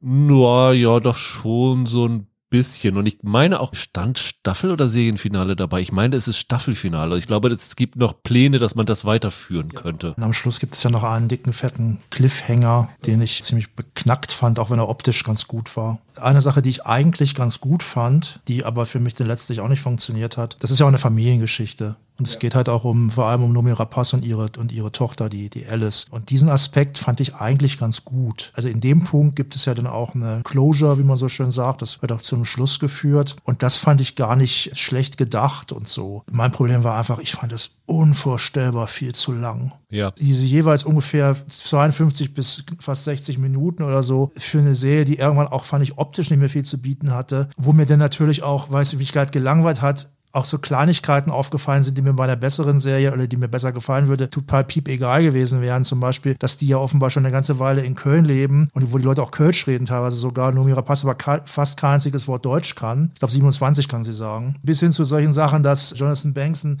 Nobelpreisgewinner spielt und das ein unfassbar wichtiges Experiment ist. Ich glaube, CAL heißt dieses Experiment, wenn ich mich richtig erinnere. CAL. Dann rennen die da alle immer mit dieser komischen Brotdose rum, in der dieses Experiment drinne ist. Und in irgendwelchen Büros, einige Gebäude sind auch ganz interessant, gebe ich zu. Da habe ich mal gedacht, das sieht doch alles nicht nach einem super wichtigen, geilen Experiment aus. Ein anderes Problem, was ich damit hatte, ist, ich beschäftige mich ja privat auch ab und zu so, so anfallsweise ganz gerne mit so weirdem Kram, so Akte X-Zeug und so. Also ich bin jetzt kein UFO-Gläubiger oder so, keine Angst. Und ich weiß nicht, ob ihr schon mal von dem Phänomen der Lost Cosmonauts gehört habt. Ja, das habe ich tatsächlich, während ich die Serie geschaut habe, nachrecherchiert. Ja, also ich kannte das. Wer da Interesse daran hat, es gab früher einen Podcast, der war ganz okay, ein amerikanischer Podcast, äh, Thinking Sideways hieß der. Und die haben mal eine ganz gute Folge zu diesem ganzen Phänomen gemacht. Es ist ja klar, es geht hier um Weltraum und es geht um die internationale Raumstation, also es sind da natürlich auch Russen und so weiter. Aber es geht nicht nur darum, man kann das ruhig sagen, ohne zu spoilern, Lost Cosmonauts bedeutet einfach, dass vor Juri Gagarin laut den Verschwörungstheoretikern angeblich nur erste Mann im Weltraum die Sowjets schon äh, andere Leute ins All geschickt haben, die möglicherweise das auch nicht überlebt haben oder die es überlebt haben und weggesperrt worden sind oder whatever. Das fand ich sogar ganz interessant. Für Leute, die es wussten, wird hier so Anspielungen drauf gemacht. Das heißt dann an einer Stelle die italienischen Brüder und so. Das ist einer der bekanntesten Fälle. Die sind Italiener gewesen, die haben angeblich Signale aus dem Weltraum aufgefangen. Das kannte ich halt und fand das auch interessant. Habe ich immer gefragt, warum damit so wenig gemacht worden ist mit diesem Phänomen. Das ist auch bei Akte X-Freunden ja kaum bekannt eigentlich. Also da kann man viele geile Sachen mitmachen. Das war mir letztlich nicht genug.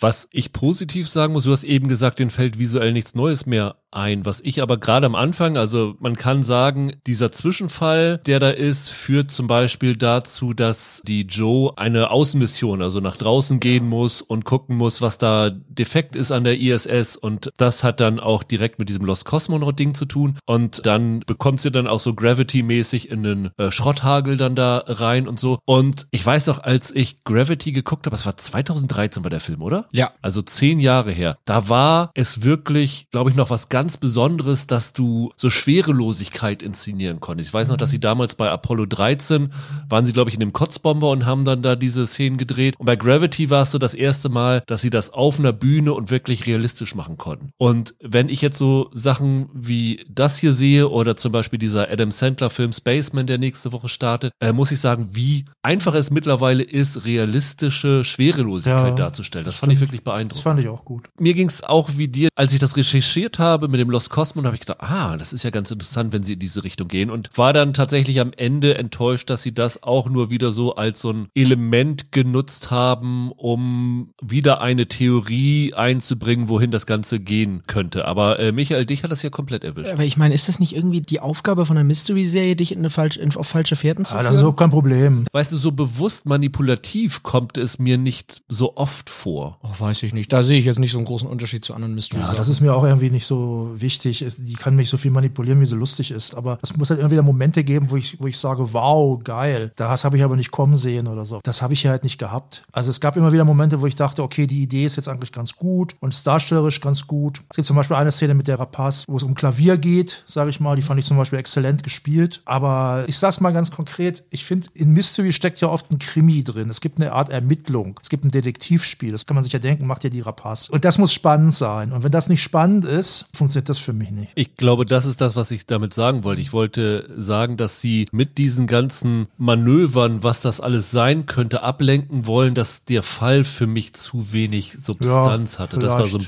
Bisschen mein Problem. Aber Michael, du kannst jetzt mal mal deine Lobeshymne nochmal loslassen. Ja, was heißt Lobeshymne? Ich glaube, wir haben da einfach ein bisschen eine andere Serie geguckt. Das Wort gruselig passt hier nicht. Ich fand die, wie sagt man denn? Eerie. Ja, ich fand die zutiefst beunruhigend oder teilweise auch so ein bisschen unangenehm. Das ist ja am Ende eine fast tragische Geschichte Ja. über halt diese Frau, der ja am Anfang halt auch keiner glaubt, als sie dann halt sagt, hier stimmt doch was nicht und so weiter. Die fassen da so ein Thema an wie das Gefühl, isoliert zu sein. Das Gefühl, nicht verstanden zu werden und so weiter. Ich habe im Internet so ein bisschen verfolgt auf verschiedenen Foren, wie Leute auf die Pilotfolge und so reagiert haben und auf die ersten Episoden. Irgendwer hatte geschrieben, der Autismus hat und so, dass er da so ein bisschen mit connecten konnte, wie das Umfeld auf sie reagiert und mit ihr umgeht und so weiter. Und mir ging es wirklich so, dass die mich irgendwie psychologisch getroffen hat. Also, dass ich das wirklich schlimm fand, was diese Rapaz da quasi durchmachen muss. Also, wenn du jetzt sagst, dir fehlten Wow-Momente, klar, das kann ich akzeptieren, aber zum Beispiel, was Jonathan Banks da teilweise macht, fand ich unfassbar. Also, der hat ein, der hat so ein paar Szenen, wo ich echt dachte, ey, geil, das ist wirklich mit das Beste, was ich zuletzt gesehen habe. Du meinst jetzt schauspielerisch oder wie? Schauspielerisch, ja. Ich fand, der hatte echt geile Momente. Und mit seiner Figur, beziehungsweise seinen Figuren, machen sie auch wirklich interessantes Zeug. Also um da noch mal ganz kurz reinzugrätschen, was du jetzt meintest, ich mag solche Stoffe auch, wo jemandem nicht geglaubt wird, aber da denke ich dann an Klassiker wie Rosemary's Baby oder Bunny Lake is Missing oder so und die sind so viel tausendmal geiler, dass ich dann sage, nee, hat für mich nicht funktioniert in dem Fall halt. Ich muss auch sagen, Jonathan Banks, ja und nein. Also die NASA-Figur fand ich auch interessant, aber sein Zwillingsbruder, alles, was auf diesem Kreuzfahrtschiff abging, das hat mich irgendwie gelangweilt. Okay. Ich fand das spitze. Gerade da passieren Dialoge, die ich mir wirklich zweimal angucken wollte, weil ich die ganz scharf geschrieben fand.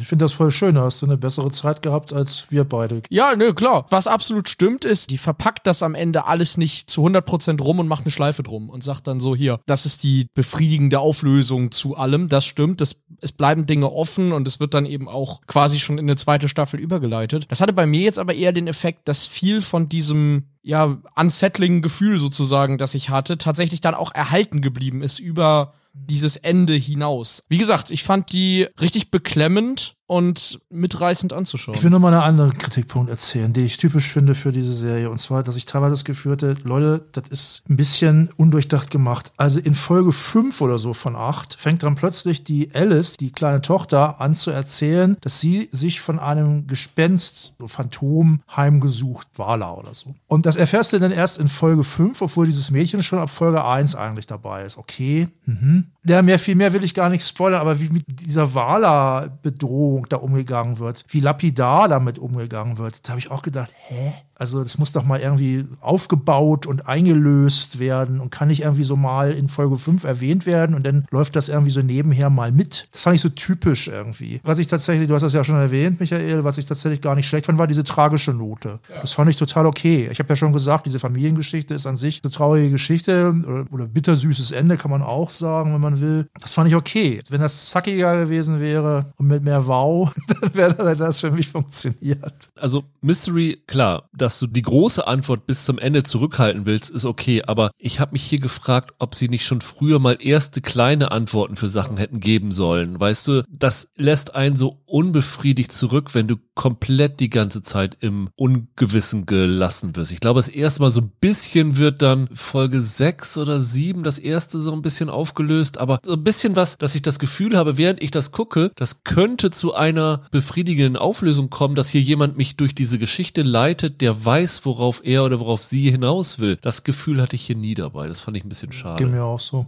Ich hatte das Gefühl, worauf die hinaus wollen, ist so eine Art, ja, Horror ist zu viel gesagt, aber wie gesagt, so eine, eine psychologische Serie zu machen. Das zahlt voll ein. Ich hatte da auch am Ende das Gefühl, die sagen da eigentlich auch was über so Leute, wie es Astronauten sind oder wie es meinetwegen Seefahrer oder so sind, die sehr, sehr lange, vielleicht über einen langen Zeitraum von zu Hause, ihrer Familie, ihrem Umfeld getrennt sind. Und naja, diesem Odyssee-Mythos, du kommst irgendwann zurück und dein Zuhause hat sich geändert in der Zeit, in der du weg warst. Ne? Also ich fand tatsächlich, auch wenn das ein abstraktes Konzept ist und die das hier sehr, meinetwegen verwirrend durchspielen. Ich finde schon, dass die auch was Profundes hat. Ich finde deine Interpretation mit den Seefahrern und Odysseus sehr viel geiler als das, was ich in der Serie geboten gekriegt habe. Ich fand, das war in der Serie drin. ja.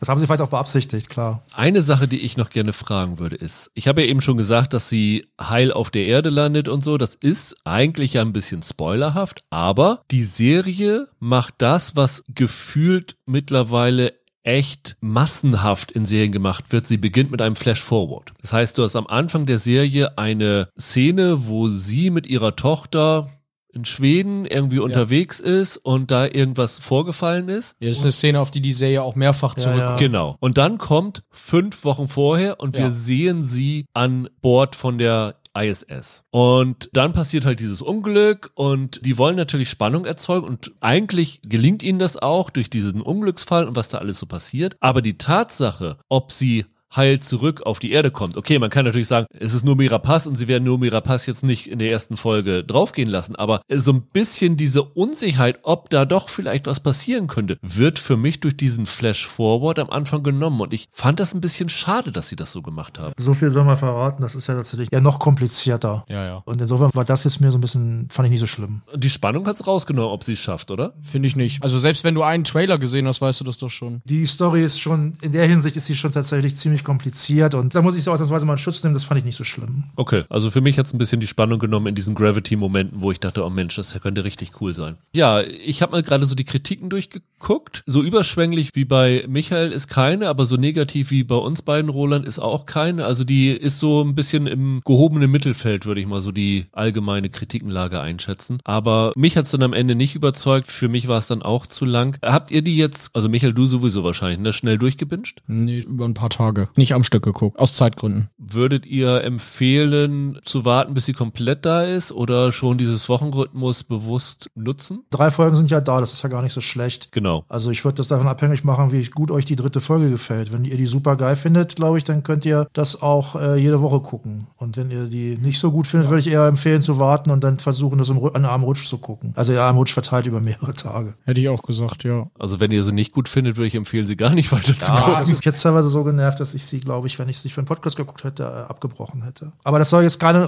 kein Ratschlag sein. Das ist nur meine persönliche Erfahrung. Auch nicht Empfehlung, sondern Erfahrung. Ich kann es auch verstehen, dass man Aspekte besser findet an der Serie als ich. Ich würde auch noch mal sagen, wer da jetzt erwartet, das ist so, Apple hat ja auch noch andere Sci-Fi Mystery Box Serien oder so. Das ist kein Silo oder so. Das ist schon ein anderes Genre. Aber wer zum Beispiel, es gab letztes Jahr, meine ich, diesen Film Tar. Das hatte überhaupt nichts mit Science Fiction zu tun. Aber das war auch so ein psychologisch unheimlicher oder beklemmender Stoff. Wer mit sowas was anfangen kann, der sollte sich das mal angucken. Ja, hat bei mir weit besser funktioniert als das jetzt hier. Ich glaube, wenn ich nicht alle Folgen da gehabt hätte und hätte warten müssen auf die nächsten, wäre es mir schwer gefallen, da immer wieder mich jede Woche aufzuraffen, da eine neue Folge zu gucken. Die Serie fand ich dann spannend genug, dass ich dann doch neugierig genug war, jede Folge zu gucken. Was bieten sie mir jetzt an Auflösung? Wo führt das Ganze darauf hin? Und ich glaube, wenn ich da insgesamt fünf Wochen oder so hätte drauf warten müssen, irgendwann hätte sie mich verloren. Okay, gut, aber dann ist dein Tipp jetzt, wenn euch die Serie nicht sonderlich gefällt, guckt sie nicht,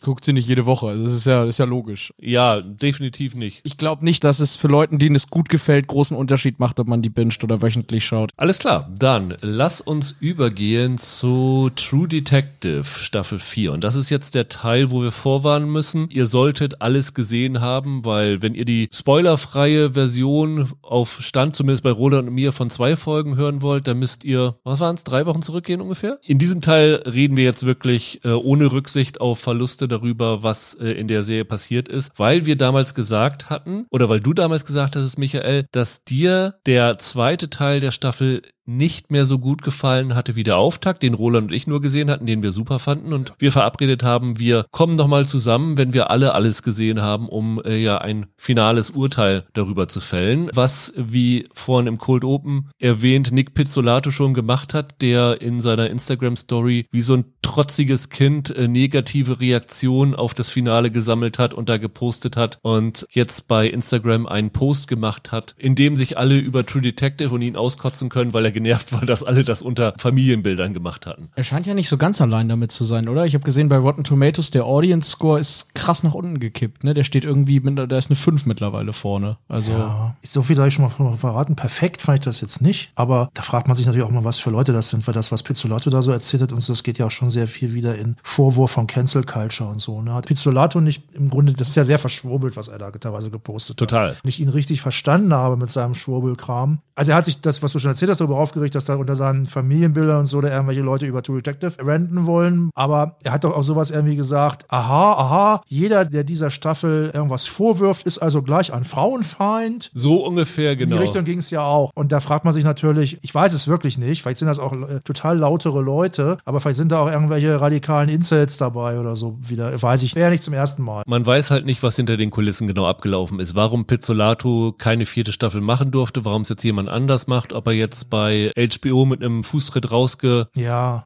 worden ist. Also er steht natürlich immer noch als Produzent in den Credits, haben wir letztes Mal auch erwähnt, aber involviert in die Serie war er gar nicht mehr. Aber ja, es ist schon ein bisschen komisch, weil er kriegt natürlich als Executive Producer immer noch Tantiemen, auch für diese vierte Staffel. Und dann irgendwie sich wie so ein heulendes Kind dahinzustellen, fand ich schon ein bisschen komisch. Aber davon mal abgesehen. Mir ging es auch so, dass ich die letzte Folge, wie so oft bei Mystery-Serien, nicht so ganz geglückt fand. Aber wenn wir nochmal drüber nachdenken, hat eine der vier True Detective Staffeln so eine richtig tolle Auflösung geboten. Also ich erinnere mich noch daran, dass die erste Staffel am Ende auch nicht so überragend aufgenommen worden ist. Ich sag das jetzt mal so, ich fand die vierte Staffel ganz gut insgesamt. Die geht super spannend los. Ich fand das Ende im Großen und Ganzen befriedigend und dazwischen gibt es so ein paar Längen und so, aber ich gebe dir insofern schon mal recht, bei dieser heute ja völlig umrühmten ersten Staffel, da gab es damals auch Folgen und Handlungsstränge, die eigentlich keiner so richtig mochte. Also diese Geschichte mit der Frau von Woody Harrelson. Ich fand, das war nicht super schlecht oder so. Aber da hat sich doch keiner so richtig mit anfreunden können mit diesem Handlungsstrang. Oder viele nicht, sage ich mal. Ich zum Beispiel nicht. Und man muss auch mal jetzt ehrlich sagen, diese, diese erste Staffel, die hat halt auch so einen Ruf wie Donnerhall, weil da halt so einige wirklich ikonische Szenen gelungen sind. Aber wenn man jetzt böse sein will und so drüber nachdenkt, sind das gar nicht so wahnsinnig viele, behaupte ich mal. Aber es ist halt gut, wenn man sowas hat. Das sind halt die Wow-Momente, die ich gerne gehabt hätte bei der Serie, über die wir vorgeredet haben. Also, das ist im Grunde dieser geniale Monolog, fast Monolog Schlussmonolog jedenfalls von Matthew McConaughey im Auto, dass die Menschheit in den letzten Sonnenuntergang gehen soll gemeinsam. Das ist diese lange Kamerafahrt in dem, in dem Rockercamp. Das ist das äh, Dosenmännchen, was McConaughey in der einen Szene Ja. schnitzt. Das ist der Spruch Lachaim, Fadass. Und der erste Leichenfund. Der erste Leichenfund. Bestimmt habe ich jetzt noch irgendwas, irgendwas vergessen. Lass es irgendwie so sechs oder sieben ikonische Momente sein. Da muss man natürlich auch sagen, ja, muss eine Staffel auch erstmal hinkriegen. Sechs oder sieben ikonische Momente. Und das Ende von der ersten Staffel fand ich schon okay. Ich fand ja sogar das Ende von der dritten Staffel okay. Man darf das jetzt nicht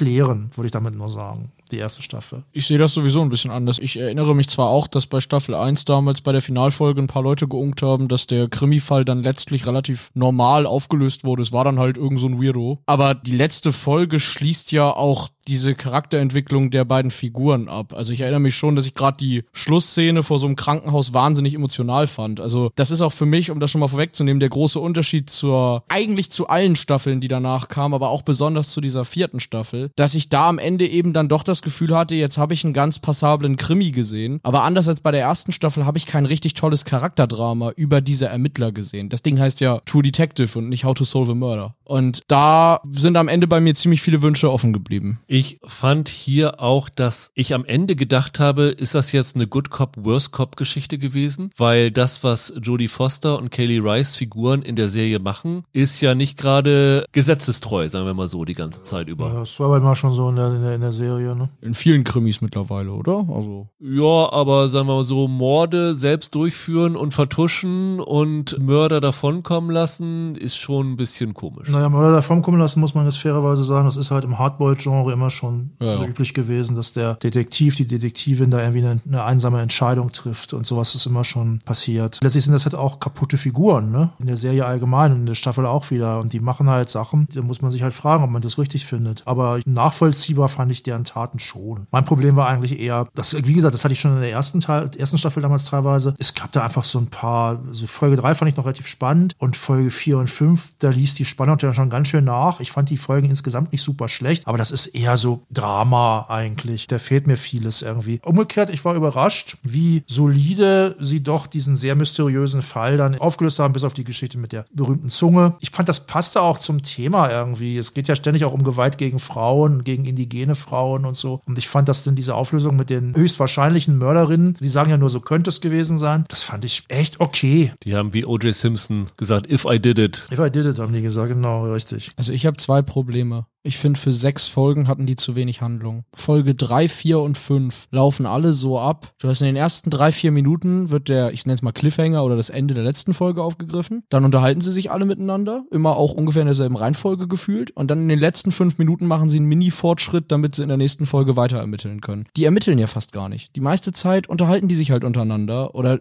stehen halt still. Also ich habe wirklich, als sie, in welcher Folge ist das dann, wo sie sich irgendwann das Video nochmal angucken und dann endlich mal einen Fortschritt, als Jodie Foster endlich mal was einsieht, habe ich gedacht, Mensch, das hätte dir vor zwei Folgen mal einfallen müssen. So, Also wir sitzen hier und es passiert nichts. Du meinst, dass sie auf einmal sieht, dass in beiden Videos ein Stromausfall war? Da habe ich gedacht, ey, das gibt's doch gar nicht. Also Naja. das Hercule Poirot wäre 20 Minuten danach fertig gewesen mit dem Fall. Ja, aber ich meine, manchmal muss man sich ja Sachen auch mehr. Ich meine, guckt euch die, die Handlung von Verblendung, von dem, von dem ersten Ja. Glasunfall. Da ist es so, dass ja auch der Versuch unternommen wird, das ist ja ganz klar, nach, ich weiß es nicht, 30 Jahren oder so, ein Verschwinden aufzulösen. Ja. Was ja, so viel kann man ja ruhig verraten, im Grunde ja auch gelingt, dann auf eine Art. Und das fand ich jetzt okay. Was ich auch komisch fand, also was so die Figurenzeichnung angeht. Ich habe nach den zwei Folgen eine Riesenpause gemacht. Also ich habe dann gewartet, bis alle da waren und dann die letzten vier zu Ende geschaut. Und irgendwann in Folge vier oder fünf habe ich gedacht, ach Mensch, stimmt, Fiona Shaw war ja auch dabei. Das ist so eine Figur, wo du denkst am Anfang, die hat eine, und gerade weil es Fiona Shaw ist, sie hat eine größere Bedeutung und irgendwie wird das komplett aus den Augen verloren und die einzige Bedeutung für diese Figur ist, also die ist doch eigentlich das, was Harvey Keitel in Pulp Fiction ist hier in Alaska, Ja, oder? So ein Ja. bisschen, ja. Ich glaube, ein Bock, den die geschossen haben. Ich habe absolut keinen Bock, mich an diesem unnötigen Kulturkrieg da im Internet da zu beteiligen. Jetzt mit irgendwie, keine Ahnung, zu woke, nicht woke genug oder was auch immer, Pizzolato, seine Jünger und deren Feinde da ausfechten. Aber womit die sich echt einen Bock geschossen haben, war, die haben ja mehrfach Bezüge zur ersten Staffel. Ja. Ja. Die Tuttles werden erwähnt, Coles Papi hüpft durchs Bild. Ich habe am Anfang, als ich die erste Folge gesehen habe, gemerkt, okay, der heißt Cole. Da hab ich gedacht, ah, haben sie lustig, haben sie den gleichen Namen genommen. Aber es wird ja im Finale der ersten Staffel von True Detective gesagt, dass der Vater irgendwie in Alaska lebt. Rust genau. war auch bei ihm ein paar ja, Jahre genau. So, ja, ja. Sie haben so ein paar Anspielungen an, auch mit die Spiralen und dieser ganze Scheiß. Und auch, dass der eine sagt, Time is flat circle. Time is a flat circle. Wie gesagt, die Tuttles werden erwähnt. Da sind sie dann auch ein bisschen schuld, dass viele Fans natürlich gedacht haben, okay,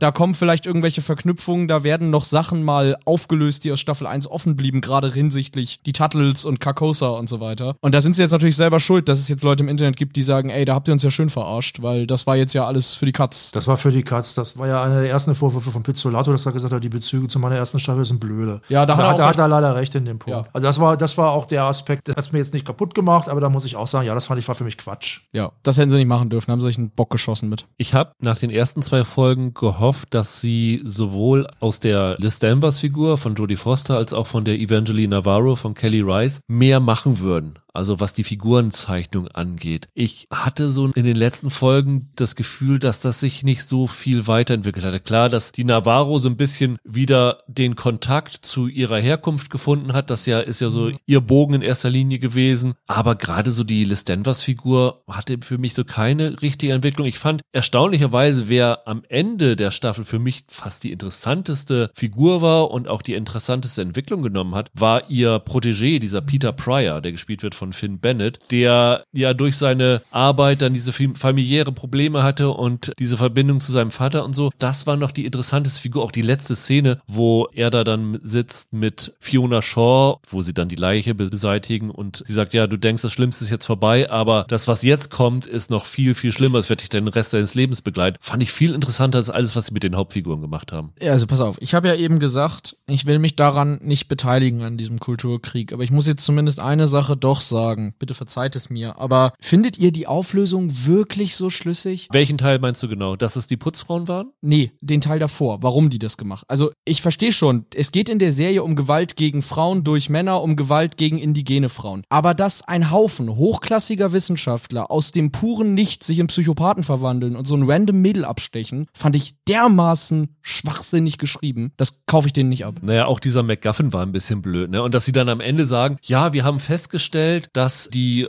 Abgaswerte aus der Firma Ja, ja, ja, ja. dafür sorgen, dass der Permafrost aufgeweicht wird und wir dann das, äh, was immer gewinnen können, was dann die Menschheit retten kann oder verändern kann, wo ich denke, warum sollte eine Firma auf euch hören, wenn ihr sagt, erhöht mal euren Abgasanteil? Ja, weil die versprochen haben, dass sie da das, was weiß ich, das Geheimnis des ewigen Lebens oder sowas finden. Ja. Also, äh, ach, ich fand das nicht so schlimm. Also, es ist eine Pulp-Geschichte, das dafür fand ich es in Ordnung. Also ich finde es zu 80 Prozent befriedigend, dieses Ende, mehr auch nicht. Das reicht mir jetzt aber auch. Also ich fand das in Ordnung. Ich habe wirklich gedacht, wie wollen sie denn das auflösen? Ist ja sehr kompliziert, aber ich fand das jetzt okay und dass die Leute da irgendwie komplett durchdrehen, wenn ihre Arbeit da kaputtgeschlagen wird. Ich finde es eigentlich eher verstörend, dass sie nach dieser schlimmen Tat immer so, so wieder zu ihrem Forscheralltag zurückgekehrt sind. Das gibt's ja bei Leuten allerdings. Der eine ist ja auch durchgedreht. Das stimmt Also- alles. Ich fand halt in diesem Fall, weil sie auch betonen, das sind halt alles herausragende Köpfe da aus verschiedenen Teilen der Welt, die da zusammenkommen und so. Und schon klar, Gewalt gegen Frauen durch Männer ist hier ein Thema und so weiter. Aber die drehen dann alle durch und stechen da auf dieses Mädel ein. Da, da habe ich gedacht, ey, also das könnt ihr auch irgendwie anders erzählen. Das ist ein bisschen sehr platt auf eure Message eingezahlt. Ja. Das war so ein Punkt, das hat's mir damals, ich habe es ja ein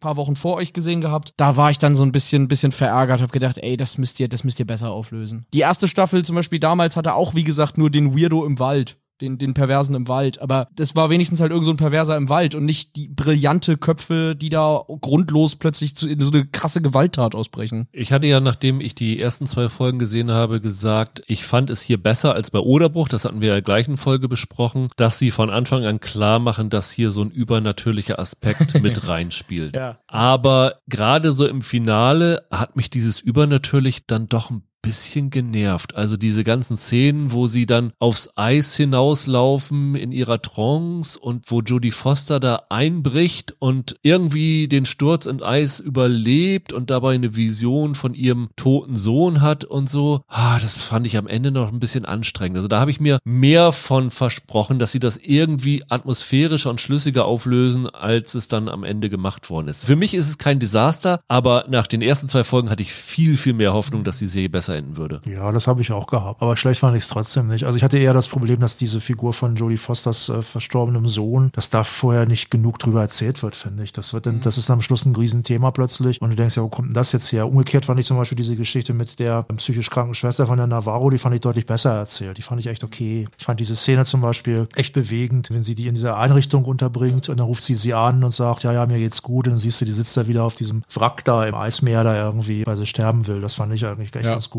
Ja. Also mir hat's Spaß gemacht, das ist das falsche Wort. Ich habe es gerne geguckt. Ich fühlte mich da spannend unterhalten über weite Strecken und ich fand das Ende jetzt nicht perfekt, aber gut genug, sage ich mal. Ich habe allerdings tatsächlich auch gedacht, als ich das jetzt gesehen habe, ja, so schlecht war die dritte Staffel gar nicht. Nö, die dritte war auch nicht so schlecht. Also eigentlich hat diese Serie nur eine Staffel, die richtig scheiße ist. Das ist die zweite, finde ich. Ja. Ich meine aber auch, wir haben die dritte damals auch gemocht und gut besprochen. Also Ja. ich hatte ja damals schon gesagt, ich fand die dritte ein bisschen besser als die vierte, weil dafür, dass es die kürzeste Staffel war, fand ich es erstaunlich, dass sie mir trotzdem zu lang vorkam, gemessen an dem, was sie da erzählt haben. Das darf eigentlich nicht sein. Die ersten beiden Folgen sind wirklich gut. Roland hatte damals vollkommen zu Recht gesagt, dieser äh, wirklich krass unangenehme Jumpscare mit dem Body-Horror-Aspekt da, als sie die Typen im Eis finden und der eine losschreit. Ja. Das ist definitiv einer der Momente jetzt schon dieses Ja. Serienjahr. Das war wirklich heftig. Aber leider hält die ihre Versprechen nicht so richtig ein. Ja, das stimmt schon zum Teil, ja. Da haben wir, glaube ich, letztes Mal ein bisschen drumrum geredet, ne? weil wir Ja. nicht spoilern wollten, dass Ja. am Ende der ersten Folge dieser Berg an Leichen gefunden wird. Und der eine Typ halt noch lebt dann. Ich ja. fand das so geil. Irgendwo habe ich das gelesen, dass sie diese Leichenskulptur, ich glaube von London, wo sie die im Studio gebaut haben, nach Island geflogen haben. Da stelle ich mir auch vor, wenn du dieses Ding irgendwo in einem Frachtraum sitzt, dann denkst du, oh Gott, was ist denn hier passiert? Also das sah schon echt spektakulär aus. Ich habe inzwischen auch die ersten zwei Folgen von Oderbruch geguckt, mal so irgendwie nebenher und ich fand, das war hier schon wesentlich effektiv. Also ich finde, es gibt ja wirklich erstaunlich viele Überschneidungen. ja, ja, glaub's. Ich fand das aber hier doch wesentlich effektiver eingesetzt. Was ich übrigens noch zu Oderbruch sagen möchte, zu Leuten, denen das vielleicht auch ganz gut gefallen hat, kann ich den Film Freies Land sehr empfehlen. Ist auch mit Felix Kramer, meine ich, der hier ja mitspielt. Und das ist halt ein, ist ein Remake vom spanischen Film, der auch gut ist. Das ist auch ein deutsch-deutscher Thriller, den ich deutlich spannender fand als Oderbruch, aber das kann ich Freunden davon sehr empfehlen. Also zusammenfassend unser Eindruck der vierten Staffel von True Detective, solider Krimi, aber leider nicht mehr. Ja, solider Krimi mit ein paar Ausreißer, mit zwei guten, sehr, mit einem guten, sehr guten Auftakt und ein paar Ausschlägen nach oben. Würde ich unterschreiben. Und bitte mehr Jodie Foster in Zukunft. Ja, und dann bitte in noch besseren Rollen. Dann soll es das für heute gewesen sein. In der nächsten Woche haben wir zwei bis drei Serien auf dem Zettel. Wir werden auf jeden Fall sprechen über Shogun bei Disney Plus, auf die ich schon, glaube ich, zwei, drei Jahre warte, wo ich sie dann mal im Vorschau-Podcast hatte. Wir sprechen über The Regime mit Kate Winslet bei Wow. Und vielleicht sprechen wir auch noch über die frei ausgedachten, ich habe den Titel nicht mehr genau im Kopf, die frei ausgedachten Abenteuer des Dick Turpin auf Apple TV Plus. Eine Comedy über den Straßenräuber, den es wirklich gegeben haben soll. Und ja, bis dahin, habt ein schönes Wochenende. Bleibt gesund, macht's gut. Ciao, ciao. Tschüss. Ciao.